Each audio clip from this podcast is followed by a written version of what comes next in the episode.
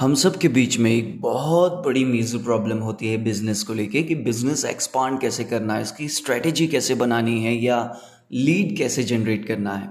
या इसका प्रमोशन कैसे करना है, कितना एक्सपेंस लगेगा, इसकी वेबसाइट कैसे बनाना है या ऐप कैसे बनाना है, ये सारी चीज़ें हम यहाँ सीखेंगे दोस्तों। और आपको इसके लिए कोई इन्वेस्ट भी नहीं करना है, ये फ्री ट्रिक्स है। So use it